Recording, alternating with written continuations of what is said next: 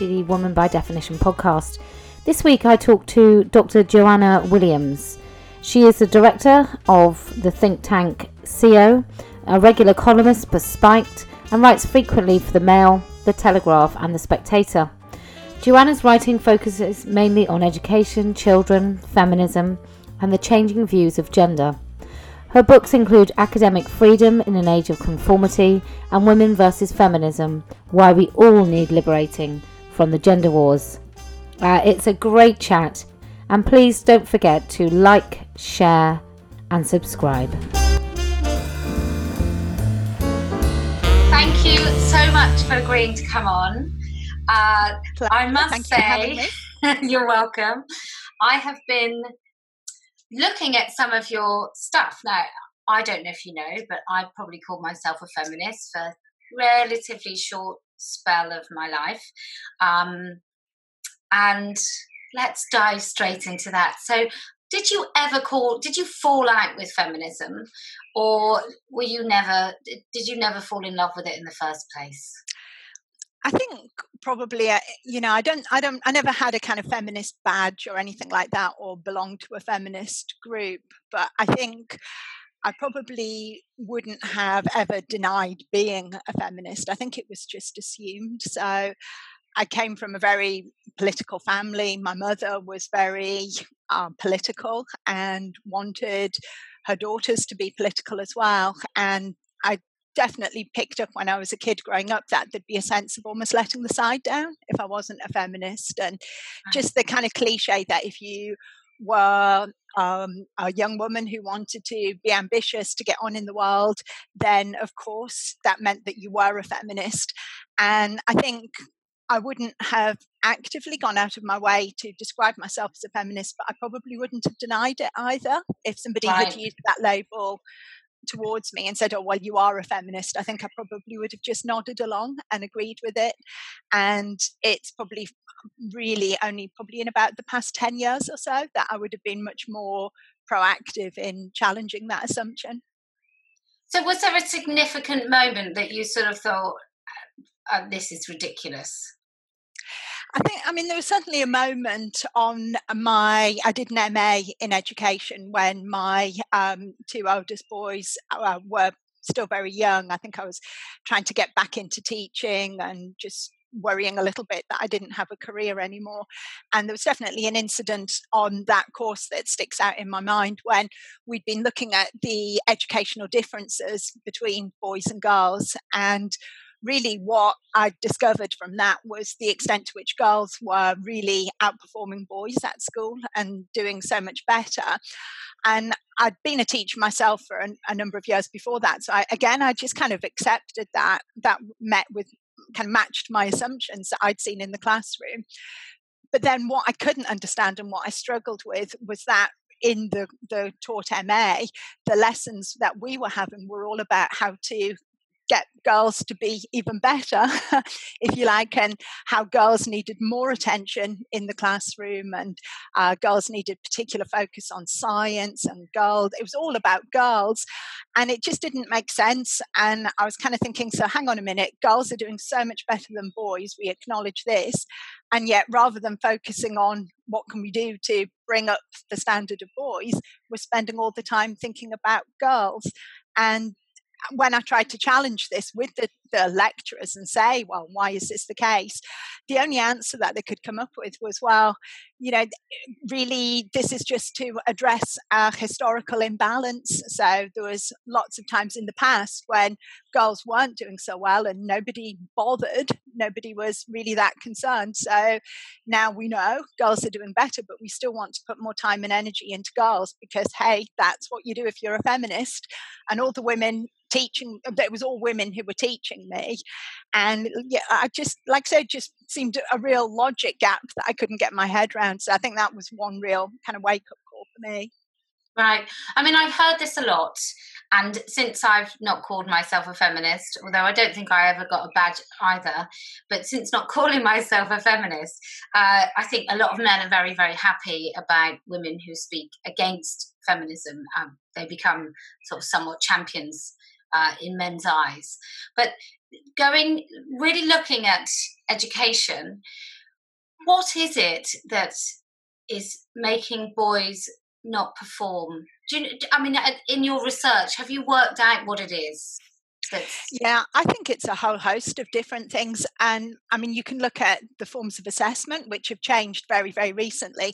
But there was a big drop in boys' performance when um, GCSEs changed from being exams to much more of an emphasis on coursework. And I think there's perhaps something about boys, particularly when they're teenagers, where the competition and it's kind of you um, pitting your wits against other people in the exam hall and just that kind of sudden death pressure where you can be a lazy pig for kind of 10 years and then pull it all out of the bag in six weeks before the exams. I think boys kind of liked that pressure and girls right. didn't really. So that was one big moment when um, the switch to coursework, where I certainly, in my own experience, both as a teacher and what I remember, I was I was the first year of GCSEs where it did go over to much more coursework. Um, you know, there's a lot of emphasis on kind of being neat, um, having nice presentation, being diligent and conscientious, and kind of an ability to jump through hoops, which sem- seems to suit girls a lot more, and boys seem to find it a lot more challenging. So that's one thing. But one thing I worry about even more kind than that is just a sense in a profession which is really, really dominated by women. So the vast majority of primary school teachers are women.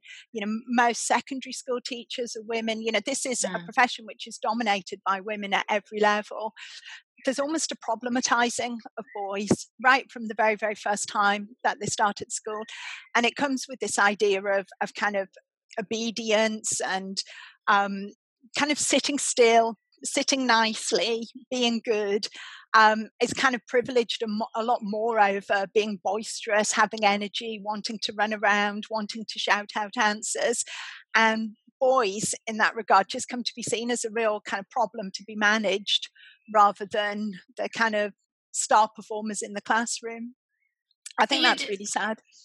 I, uh, well, um, looking back at my own school, I I think we did have a lot of sitting down and not too much boisterous, and at, at that time, boys were doing well.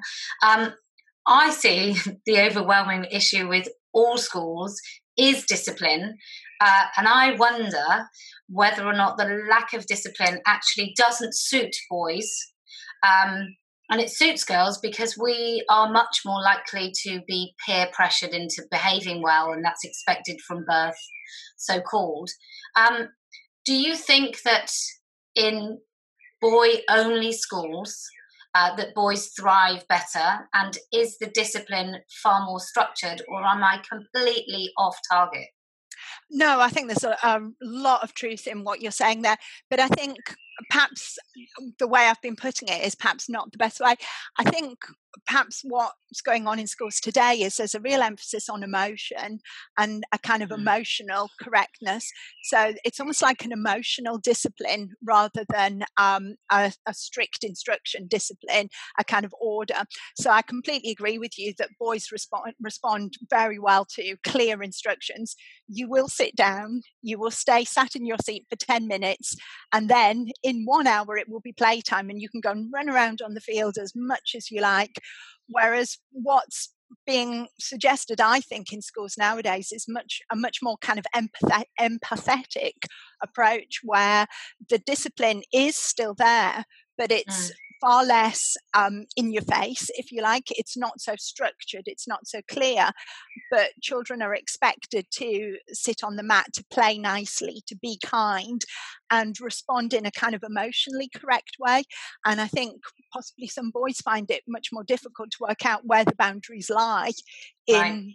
That kind of environment, whereas girls, I think, have been almost socialized into knowing how to be nice, be kind. I don't think they always are, but I think no. they're just much more, they're just much better at kind of knowing how to appear that way and how to yeah. look as if being nice and being kind. it's funny that you say that. I mean, I noticed, so I've got boys and girls.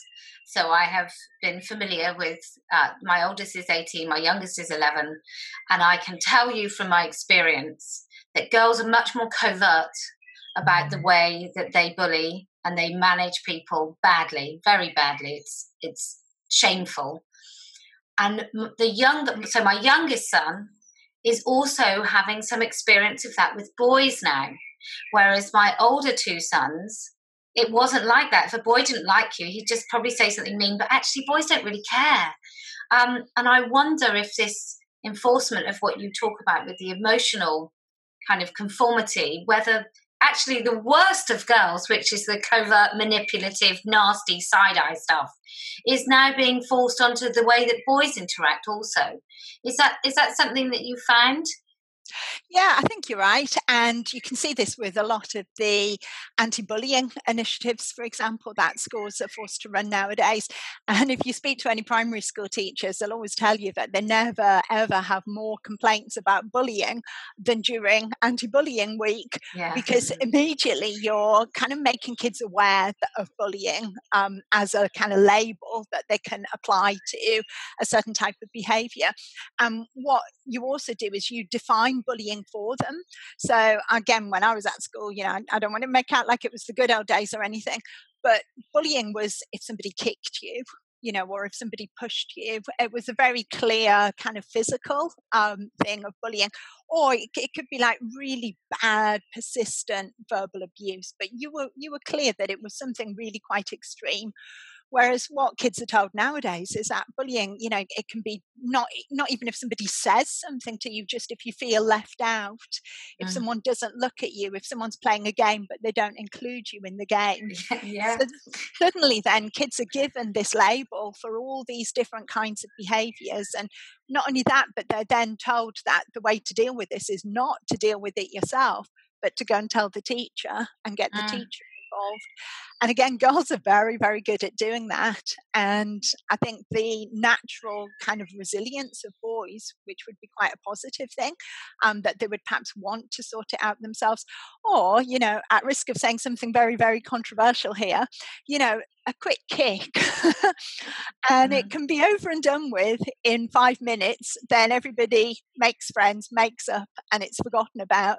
Whereas with the side eyes and the kind of leaving out can go on for weeks and months without reaching any mm. kind of resolution. And it can go under, and even if you report it, teachers don't see it because that's the nature of the covert side, the covert side eye and ostracization, which actually is kind of a group thing. Like girls will get. Um, I've noticed with women generally, um, having worked a very long time ago, if I had a bad male boss, this is such a terrible thing to say as a female, but I'm going to say it anyway. Um, if I had a bad male boss, he was generally an awful human to everyone. If I had a bad female boss, she targeted just one individual. And it's it's all I don't know where you're going to answer this for me. I'm hoping. where does it come from that we women ostracize, uh, do covert behaviors, and kind of really learn very early on that this is the way to manage conflict, which is not managing at all. Um, and men don't do that. What is it? Because feminists will tell you it's because of the patriarchy and the fact that we're socialized to be so nice and we're so, we want to be seen so lovely that we can't deal with conflict. But I think that's a crock. What what what do you think? I don't know. It's a really difficult question. I mean, evolutionary psychologists would probably say one answer that this is kind of in our genes that women are programmed to respond in this way. As you say, feminists would probably say this is more to do with our socialization. I mean, uh, my guess is it's probably a mixture of lots and lots of different things, and it's much more about I think what you different types of behavior that you get positive reinforcement for in society, whether that's in the home in the first context, um, or even you know when well when you go to school. So um, one example I always keep coming back to is to do with handwriting. How um, girls will kind of self police each other at school, like, oh, you've got nice handwriting, in a way that boys would never ever do. And so having nice handwriting kind of gives you some status as a girl. And then not, it's not only other children, but teachers themselves will judge work more highly if the handwriting seems to be nicer. You know, you it's a terrible mm. thing to confess, and I'm confessing this as you know, teacher who's no doubt done this umpteen times myself in the past. You see a page that's nice and beautifully presented, and you immediately think, "Oh, this is good." So there's a lot of positive reinforcement for the behaviour that girls demonstrate. But on the kind of bad behaviour, the bitchy behaviour, if you like, I I like I say, I don't know where that comes from, other than that, if more aggressive, overt behavior carries more of a penalty um, for women and girls than it does for boys. But I think to me, what's really important right now is just the very fact that you admit that. And, you know, we kind of say, quite frankly, as women, that other women can are not perfect, you know, and um, can be very badly behaved.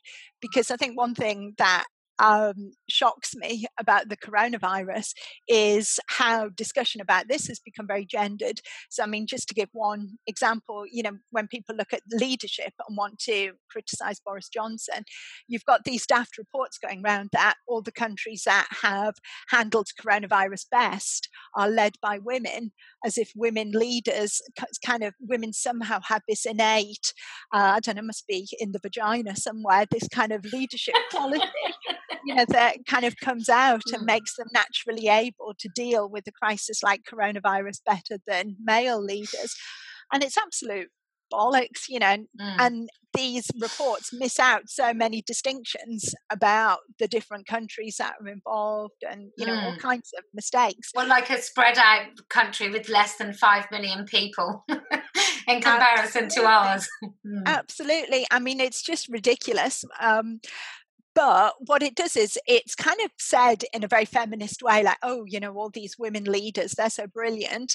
But it actually reinforces stereotypes. It reinforces this idea that women are so consensual and lovely. And, you know, we just have group hugs and then mm. everyone's all right. And um, we're much better than men in that regard. And it's just rubbish. Yeah. I mean, I, I going back to what you said about schools, um, it will be very interesting this year because obviously there have been no exams how boys fare, whether there's a dip with boys, and maybe, um, even though this year will be sacrificed, uh, maybe that will have a good impact on the way that we see boys in education. Actually, if they really do so terribly badly on their predicted grades by their teachers, maybe that will have an impact on on schools. I think you're right. It would definitely be really interesting to see this because, um, from my memory of the data, you know, girls started doing better than boys a good 25, 27 years ago now. But it's just in the past couple of years with Michael Gove's reforms, where a lot of the coursework was ditched and more emphasis on exams, that boys did start pulling back a little bit. And in some subjects, boys were beginning to do better once more. Um, not that I want boys to do better, you know, I, would like boys and girls both to be doing equally well. I don't see it as a kind of zero sum game where one has to do better at the expense of the other. Mm. Um, but it'd be really interesting to see if, after a couple of years of, of kind of slightly having narrowed the gap, um, where the boys do go back down now that it is teacher assessment and handwriting has more of an influence. Yeah, well, the boys don't even have. Um, so I remember my my kids went to Montessori for preschool, which is I think it should be up to the end of primary that everybody does a Montessori education because it's phenomenal and you learn just as much, if not more, but you choose your own method of learning, basically. It's child led, but it's not weird. It's not like Steiner. Um, but they, we have better um, uh, control of our fingers. So women are, girls are better at handwriting because we have better control. Like you can see in a, the way that a boy would use a pipette. So you, they, we've already had all that all that time where we could control our hands until about puberty when boys get stronger. Um, but we can do that. So it's, you know, maybe um, computers are going to help uh, boys in exam situations also. So, yeah. Perhaps. Let's get on to your um, your victim focused feminism because I am so 100% with you. Um, so, can you tell people what what your issue is with feminism in 2020? Yes, I think for a few years now, it's just been this one message that is really in stark contrast to reality. And if you could sum it up, I, I would say that being a woman is shit. That's come out from feminists all the time. You know, um, we're sexually harassed every time we leave our house. Um, we are paid less than men. We have to pay more for pink razor blades than blue razor blades. Um, you know, and it's just like this litany of horror, daily horror that's presented to women as kind of the reality of their lives. And again, you see it during coronavirus. It's kind of bizarre that men are, there is a real biological difference here. Men are way more likely to end up in hospital. Men are way more likely to die from coronavirus. And yet we've had story after story about how shit this is for women who are now having to do so much more domestic work around the house and, um, you know, being sent back to the 1950s. But I mean, you know, there is more work. There definitely is more work for everybody when you're at home. But coronavirus doesn't come with a rule book. You know, there wasn't mm. a handbook posted through everybody's house that said, you know, and the women must do this work. Um, you know, families can decide this for themselves. And, I, you know, I'm not saying there is no gender divide on this, but people have to kind of own some responsibility mm. for how they do organize and you know sometimes women make these decisions because they want to have that element of control in the home or you know they they want to take charge of certain things or you know it's just a calculation within your family that the man is the one who still needs to be going out to work because he's got a different type of job or you know his yeah. job can't be done from home or you know he's not been furloughed or whatever but i think that's just really symptomatic of the message that feminism tells women nowadays that every aspect of life. Um, like I said, almost from the moment you're born to the moment you die, from the moment you leave your house to the moment you go to bed at night, is terrible. And it's far worse for women than it is for men.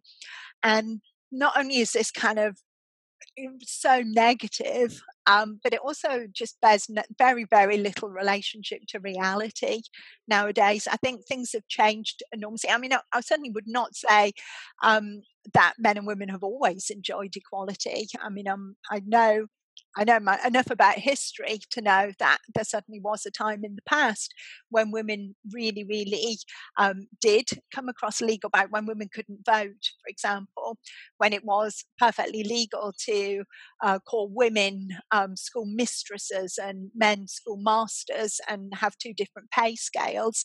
But you know, these are things from a hundred years ago, from 40, 50, 60 years ago. This is not life today.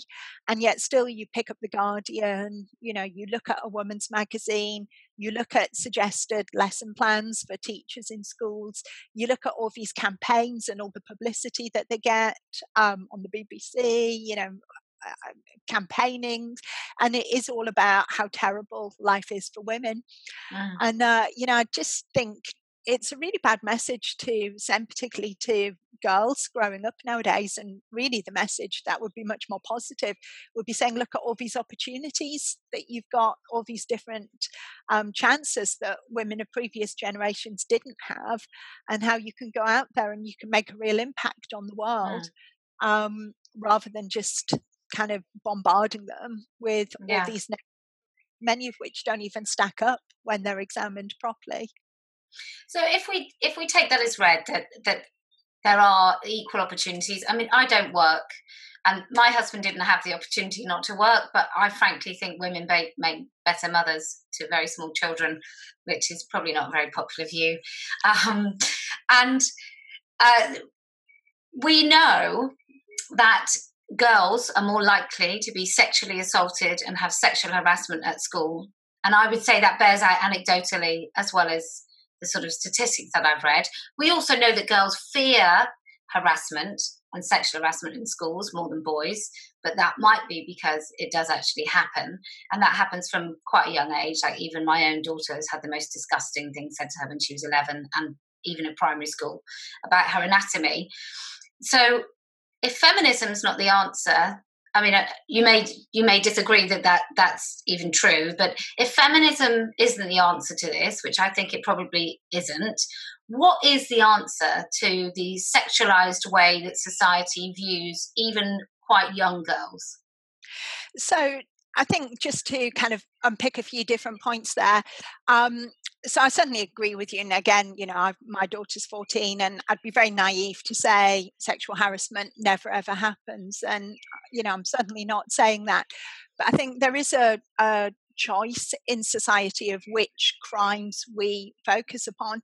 So, certainly when it comes to um, violent crime, men are young men especially teenage boys are far far more likely um, to be victims of, of violent crime um, yet you know you certain stories kind of become flavor of the month in with the media and seem to attract a lot more attention um, so if a boy and a girl the same age were to walk back from town by themselves late at night um, the young man is likely far more likely than the young woman to be a victim of any kind of crime mm. whatsoever mm. be it a mugging or a you know violent crime an assault anything and yet again, we have a lot more focus on crimes affecting women.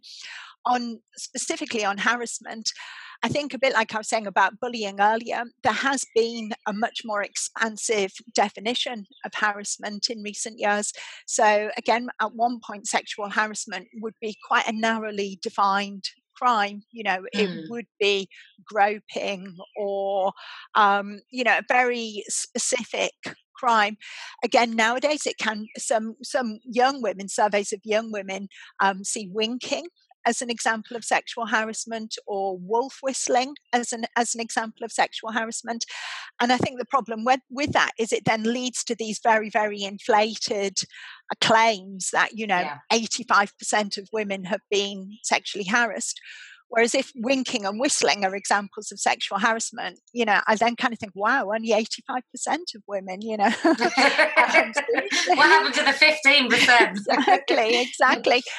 But, you know, again, the message that we want to, I think, give to young women is that if somebody does wink at you or whistle at you, you don't need to like it. You don't need to enjoy it. You know, no one's saying that whatsoever. But at the same time, it's not going to traumatize you. I'm sure mm. some name calling, some verbal harassment, absolutely, particularly if it's relentless, if it's eh, made in a very intimidating way, definitely is something that needs to be dealt with. Um, but I think we do need to give girls a certain degree of resilience and just say, look, if a man at a bus stop winks at you, look the other way, tell him to F off, you know, mm don't do anything. Um, so, what do we do about it then? You know, I think there really is a place for resilience um, in young women. Um, just before the whole coronavirus pandemic broke, I was teaching a group of American students in London and I was teaching about feminism. And one of them came up to me at the end of the class and she said um, her father had sent her to do self defense classes um, she was kind of doing karate or something like this. And she, she thought this was the most wonderful thing she'd ever done in her life. And she felt so empowered and she just would feel so confident now walking down the street late at night and she didn't feel as if anybody could touch her she she really felt so confident in her own skin and I said, Oh, that's wonderful. And she said, Well, what she couldn't understand is why feminism didn't really recommend this for all young women. You know, mm. why why weren't all 14, 15 year olds going out and kind of learning karate? Hopefully would never ever need to use it, but just for the degree of confidence it gave you. And I said to her, you know, at one point in the kind of 70s and 80s, this really was a trend in feminism where women did go out and learn self defense. But since then, it's become really frowned upon because it's seen as victim blaming. That you're kind of letting rapists off the hook. If you learn self defense methods, if you learn karate, then you're kind of saying, well, why are we not telling young men not to rape? As if it's an either or, you know, as if yeah, yeah. women hmm. learning karate is kind of saying, hey, men, you know, go out and rape because mm. women, they can defend themselves. I think personally, I think it is possible to do both. Um, but I think just having that degree of, of confidence, of resilience, about knowing how to handle yourself is no bad thing at all. And it shouldn't be frowned upon. But then I think there's also a case for collective, a collective response as well, as much as we can. So um, certainly, if I ever ever got wind that there was somebody at the bus stop looking at my daughter in the wrong way, you know, I'd be there myself. I would be standing at that bus stop the next day and I'd be saying, Can you point out who this is, please? And I'd go and poke his eyes out. I must say, I, I'm that sort of mother too. Um, but I've, I mean, I, I've definitely had more than one situation where I have literally been surrounded. I've been sober. I've gone to an art gallery, like something in Bristol, and I've come out, and a group of men have just circled around me. Now, that same group of men might have circled around a bloke, and that man might have thought he's going to get a, his head kicked in. But I'd certainly had had that experience where you had to, I had to decide, um, what do they want from me? If I tell them to go stick it, are they going to then start is it going to escalate? Um, if I try and break through them, are they going to stop? If I ignore them, are they just going to continue? And it was literally a group. I had a red jacket on, so they obviously were singing Lady in Red because men are so incredibly humorous. and I think when, because most of my friends have had some sort of experience of that, where you are in a bit of a, a very tricky situation, and women don't do it to men, and men do it to men, and men do it to women, but women don't really do that to either sex. I think that's the, the distinction, and that's why something needs to happen. I just don't know what. And I agree with you that it isn't feminism, but I, eh, you know, those situations do happen to people all the time.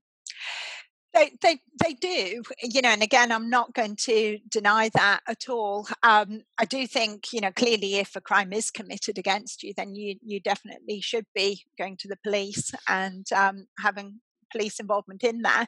Um, you know, again, I think the more you can carry yourself with a degree of assertiveness and confidence, the better. And constantly hyping up you know something terrible is going to happen to you has the opposite effect it makes women mm. carry themselves more nervously and not be able to carry themselves with confidence but i also think um, you know, perhaps I'm just speaking about my own um, two sons who are 21 and 19 here. Um, I think there is a danger that we can overstate um, the terror of, of men and like I said, I don't want to be, I don't want to come across as naive and suggest that bad situations never ever happen and sexual harassment never happens. And suddenly, you know, there's times in my own life where I could describe some hairy situations I found myself in.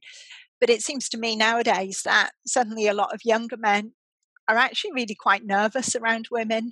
And, um, you know, perhaps that changes after they've had a few beers and it's late at night and they're in a group but in the general kind of day to day course of life, are very wary, it seems to me, about mm. approaching women and the kind of caricature of the wolf whistling, leering.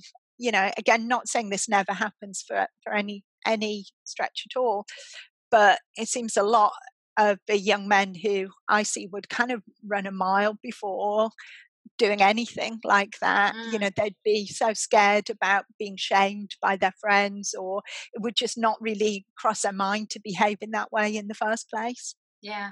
Well, the younger generation, they're not really, they're not having much sex. They're not getting very drunk. They're not doing, they're not, they're not mixing and making mistakes with each other either, which I think is really dangerous that they're just playing out inconsequential stuff online which is, I think, why we are where we are as a society with very frightened uh, kids. I mean, I, I totally take your point. I don't think I've really thought about the, the nervousness of quite young men around women, and I've got two young men, but they're, you know, they're they're, yeah. I I, I take your point. Um, so but I think, just sorry, just jumping in on what you were yeah. saying about um, social media and technology and young people not really having as much sex nowadays as people might have done in the past. I do think that's one of the most terrible things about coronavirus, about the current kind of lockdown situation. It's like in the space of 24 hours, people went from having a, a panic, you know, with some justification about the amount of time young people were spending using mobile phones, about the idea that young people retreat into their bedrooms and only communicate with each other through their phones and the kind of lack of interaction that young people engage in face to face interaction to suddenly like in the space of 24 hours kind of pushing kids into their bedroom and kind of get on your phone you know communicate this way. Um, and I, I just I really, really do hope that when all the lockdowns lifted, that young people are encouraged back out of their bedrooms and to put their phones down and to really engage in, with people in a face to face way. Yeah, I certainly think my kids are going to be out as much as humanly possible. Um, another game at the table, another t- game at the table might push them over the edge. uh, so we've discussed education, small children going through. Obviously, boys are doing less well than they should be at GCSEs, potentially A levels. And then we get into academia, which has fallen on its pink glittery sword quite some time ago. When do you think it changed? And do you think it's the feminist kind of chariot that that drove through academia and ruined it? And and how is it so? Yeah, eh, that's really, really great question. I mean, in terms of a date when things changed, I don't think I don't think there was. Um, I don't think there was ever really a golden age that you could point to where you could say, you know, everything's so brilliant um, and there is academic freedom. Um, and I think things have changed very, very gradually. And it's kind of like the lobster in the pot, you know, you don't quite realize um, you know, until the water's absolutely boiling or whatever. You know, there's some saying there. I'm sure. I'm thinking of the frog in the boiling water or whatever. That's how you cook a lobster. I'm sure they don't notice either. um, but I don't. I don't think you could like say, or oh, you know, it was this particular date or anything like that. I think it's been a gradual process over many, many years, if not decades, of um, a kind of subtle change. And I think it is it is a change a change of emphasis so i think you did have um, censorship coming in academia but it was more from either the government or state or even from a kind of political uh, religious right, and then the change that's taken place really since about the 1960s, 1970s, is that gradually that um, censorship has arisen more from the left, uh, from kind of self-styled progressives. Um, and I think feminism, you're absolutely right to identify, is a key component of that. And it's really interesting when people do surveys of students' attitudes towards free speech on campus. Um, you always do notice a gender difference. Um, you always do have uh, the case that boys, uh, boys, young men, um, students seem to be more relaxed about free speech and more open to the idea of free speech. And it always seems to be young women who are the ones who um, will say, depending on the questions that they're asked in the survey, that kind of safety or not offending people. Um, whereas the young men will say, you know, free speech is a very important value. The young women are more likely to say emotional safety, not causing offence, are the number one values that they mm. think are, are, most important. And I mean, I think university as well, again, a bit like teaching, there are a lot more women lecturers nowadays. Um, they do bring feminism into the academy in a much bigger way. But there's also been um, a lot more kind of promotion of the ideas that some of the ideas, theoretical ideas that underpin feminism, have kind of gained gained ground in a lot of disciplines. So the idea of your own kind of personal truth, the importance of your personal experiences, these all then become kind of valid topics for classroom discussion.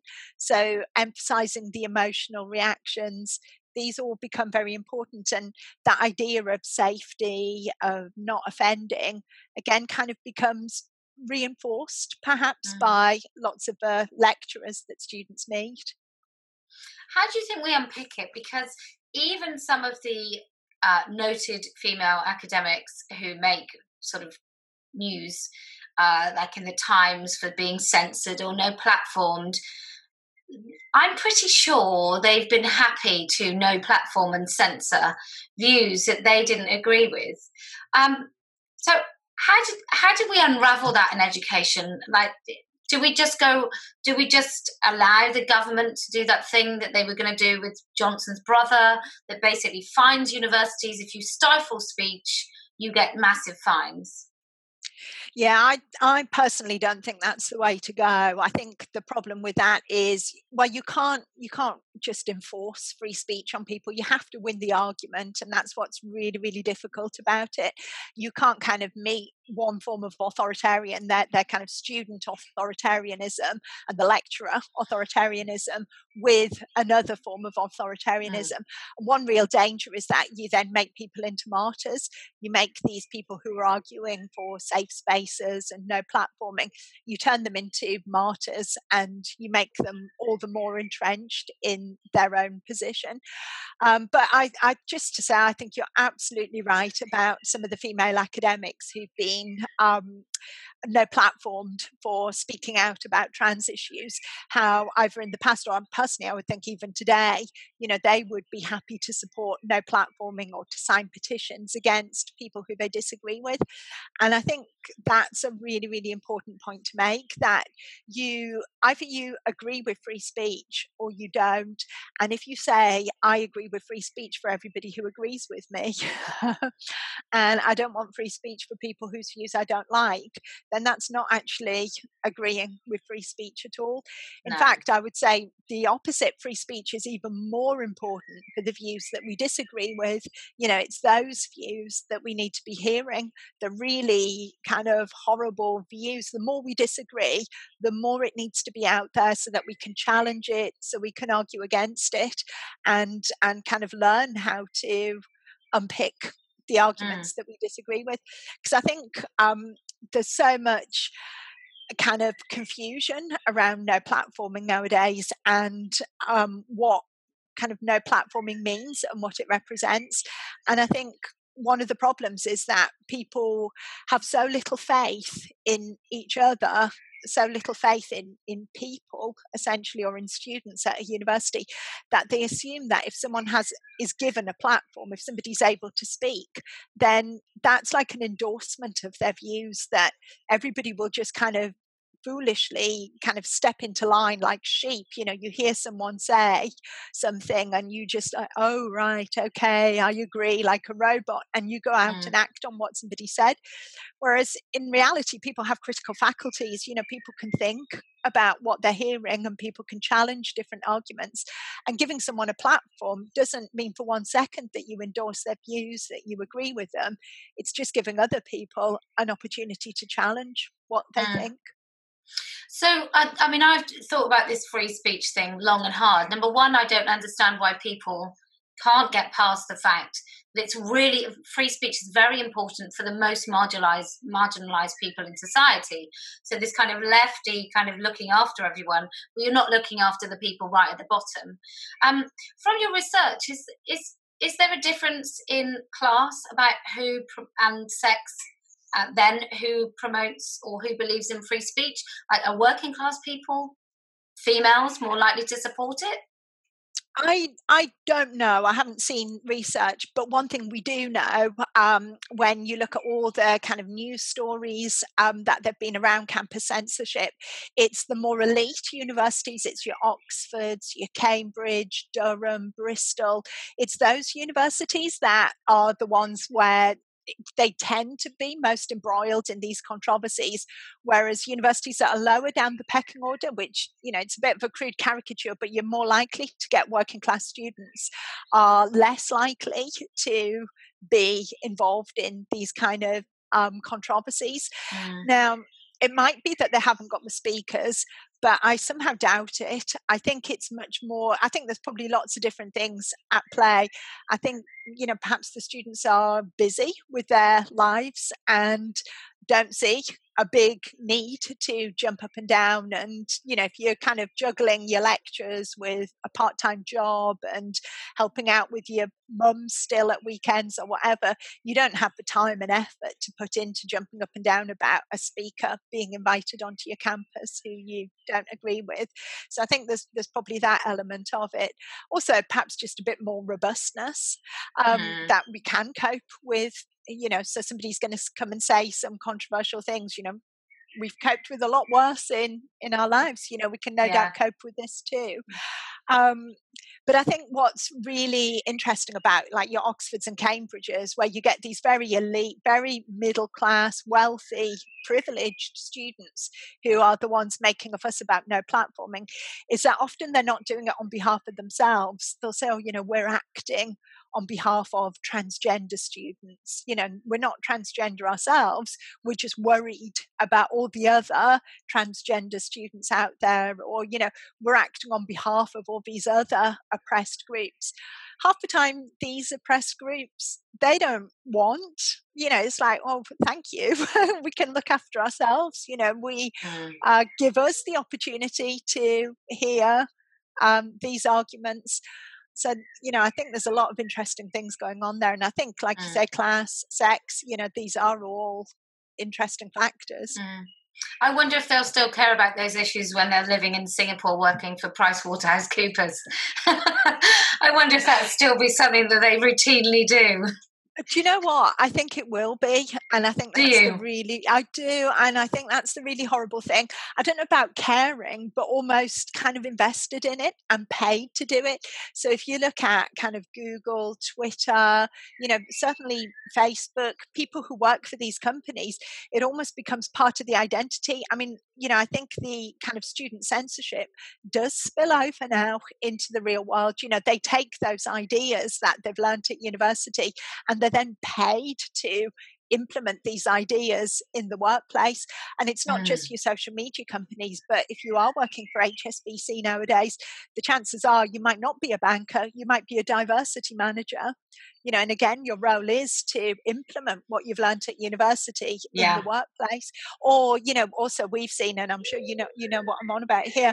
Um, you know, the kind of rise of the woke advertisement, Gillette, um, you know, the advert where it kind of problematized toxic masculinity.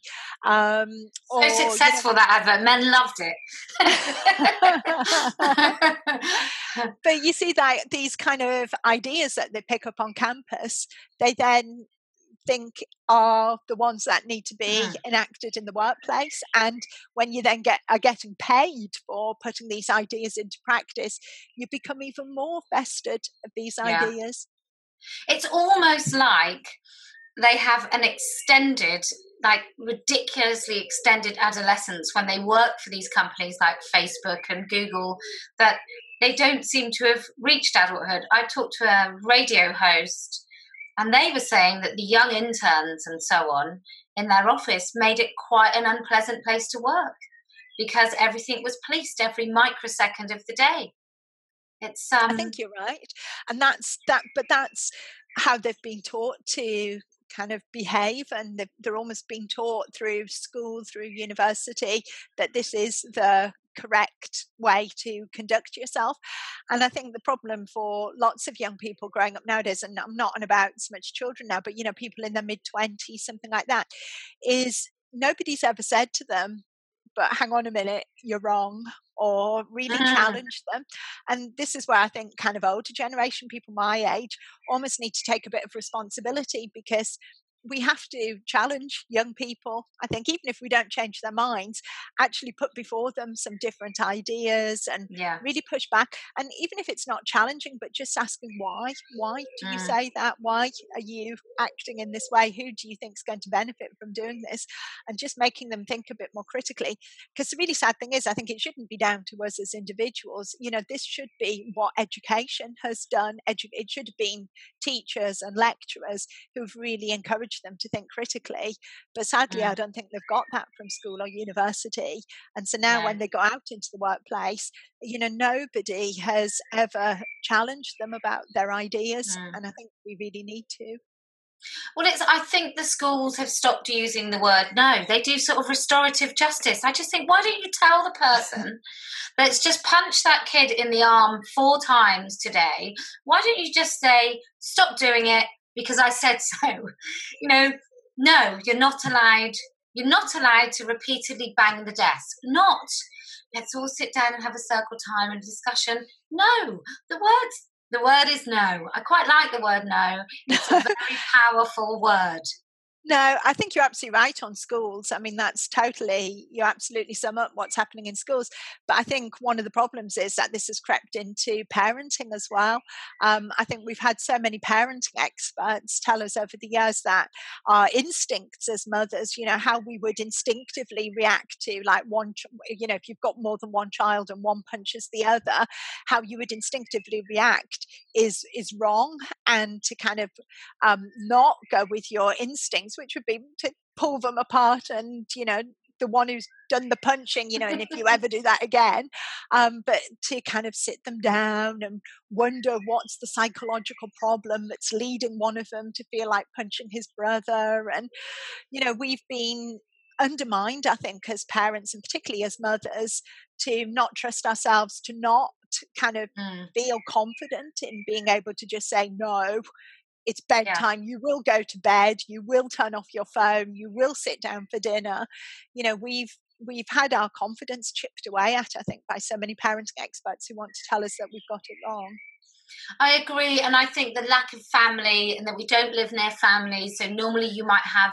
your own mother who would sort of reinforce the more um, normal parenting, or you'd have a grandparent or I mean, I've been in a soft play in mainland China where another grandmother whacked a three year old for punching a little, and it wasn't hers, and she didn't know the three year old, and the other grandparents just nobody said anything, but the child got a whack. Um, I mean, I'm not saying that that's all right to hit strangers' children, but even that little thing. So I remember my children misbehaving in a B&Q. In the queue, I must have been away with the fairies, but I was quite tired. I was sort of fixed like this. And they were playing with those steel rules, which are quite dangerous and annoying, and they shouldn't have touched them. And the guy must have told them off and then apologized to me. And I said, Oh, what did they do? And he goes, Oh, I'm very, very sorry. And I said, Oh, I just want to know what they did. And he said, Oh, they were touching that. And so then I told them off as well because I want my kids to be decent humans. And he was sort of aghast. He thought I was going to have a go at him because we've blurred this line between adults and children. Anyway, I'm looking at the time and I really want to ask you this because I'm desperately hoping you can answer. so we skirted around the trans issue. And I know you've written extensively about it. And for that, myself and most women I know are absolutely grateful. And Spike do some good work, but you in particular write some exceptional articles on this. However, why are mums more likely to go along with transitioning their children than dads? Well, it's a really, really good question. And I think it very much ties in with what you were just saying about parenting, um, about how we worry about saying no to our children nowadays. And we've um, been undermined, like I said, but I think particularly as mothers. And I think we all worry so much. We want you want to get it right, you know, as a mother. You you want to, you know, that that's what love is. You know, you want to do the best for your child. You you desperately want to get it right. And we're we're so we've been taught so much, I think, that, you know, you can fuck it up as parents. And if you fuck it up, you know, your child's gonna be screwed up for the rest of their lives and it will all be your fault. You'll be to blame. And I think mothers in particular really internalize this message. And then when you get a lot of the propaganda, and it is complete propaganda that says things like, um, you know, it's better to have um, a living daughter than a dead son, or you know, um, uh, the the uh, one of the things that I think transgender activists do that's absolutely shameful is use suicide as a form of mm. emotional blackmail, um, way out of all reality in relation to statistics. But this idea that you know when your child comes out and says that they're questioning their their gender identity, the immediate thing you're thinking about is oh you know depression, suicide, mental illness, and as if if you don't kind of confirm what they're saying, you're doing irreparable psychological harm to your child. Your child will, you know, potentially kill themselves. And I think that weighs so heavily uh, on a mother's conscience and you're so determined to want to get it right and to right. be nice and to be kind um, that that women end up going along with it which i think doesn't mean to say that they're going along with it inside you know inside they're probably having all kinds of turmoil and upset about why this has happened why is their daughter doing this um, but to the outside world and particularly in relation to their daughter i think that the fear of not confirming it when that's what you're told to do by every transgender activist group, you know, by mermaids, by all these groups say, you know, number one, you must confirm um, that what the child's view of themselves is when everybody's telling you that that's the right thing to do. And you're mm. desperately out of your depth, you're searching around what's the right thing to do, you're really desperate to get it right. You think that's what you have to do and and it's tragic because it just emphasizes the delusion it makes the whole thing so much worse I've come across many an MRA uh, and otherwise uh, uh, normal men who, and I mean MRA in the disparaging way, which is probably a terrible thing to do, but not just, but but men that actively really seemingly don't like women, um, not just men's rights activists who are seeking equality. Uh, and they basically have this moment of joy when they tell women such as myself that feminism is to blame for trans activism. Now, I have tried to get a coherent argument as to why they think that, but none is such is uh, as yet forthcoming. Do you think the two things are linked? Do you think feminism has paved the way? And if it has, can you articulate what that argument is? Yeah, I think um, feminism has, to some extent, to a very, very limited extent, paved the way. And I think um, one of the things that's happened over the past kind of 10, 15, well, no, probably more like over the past 20 years at least, um, is that we've had a real problematizing of gender and gender and kind of a, a, problematizing of sex, of gender, and of gender relations, and of how what it means to be a woman and what it means to be a man is what I'm getting at here. So, if you were to go back in time 50 years, or you know even further back than 50 years you know if you were a girl you would grow up to be a woman and women played a certain role in society. You know you'd be a mother or there were certain jobs that were suitable for women to do. If you were a boy you'd grow up to be a man and men were expected to act in a certain way to look a certain way. There were certain jobs that men were more inclined to do than women more seen as more socially acceptable and I think two things have happened. One thing, you know, there have been some very real changes in the world. So the kind of heavy industry that particularly working class men might have been employed in, mm. that's gone. You know, and legally women can now work in any industry, any sector of industry that they want. So you've had some very material changes to the lives of women and men in that way. But then you've also had feminism, which has um, really challenged a lot of the stereotypes and a lot of the presumptions that we had about what it meant to be a man and what it meant to be a woman. And on the one hand, there's a fair bit that's very, very positive about that. You know, I wouldn't want to go back to a time where, you know, women were forced to only do certain jobs, to behave in a particular way, men were forced to act in a particular way, you know, and this kind of throwing up into the air of what it means to be a man, what it means to be a woman, is is kind of quite good. You know, there's a lot to be said for it, and to move away from some of the very old-fashioned ideas that people had in the past. It's a lot more liberating to be able to do what you want. But I think one of the problems is is that we haven't really had any kind of new positive ideas. So it's like we've thrown all the pieces of the jigsaw up into the air, and we said huh. you can be whatever you want to be. You know, there's no rules anymore. There's no stereotypes, there's no legal restrictions on what you can do. The entire jigsaw has just been flipped up. And what we haven't done to young people is give them any advice and any guidance or any mm. structure on how to shape being a man, being a woman in a kind of new and positive way. So I think feminism has played a role in kind of throwing up the jigsaw pieces and not putting down a new positive idea. So if you go right back to what we were talking about right at the very beginning of this conversation, what feminism's done is it's thrown up in the air what it means to be a woman.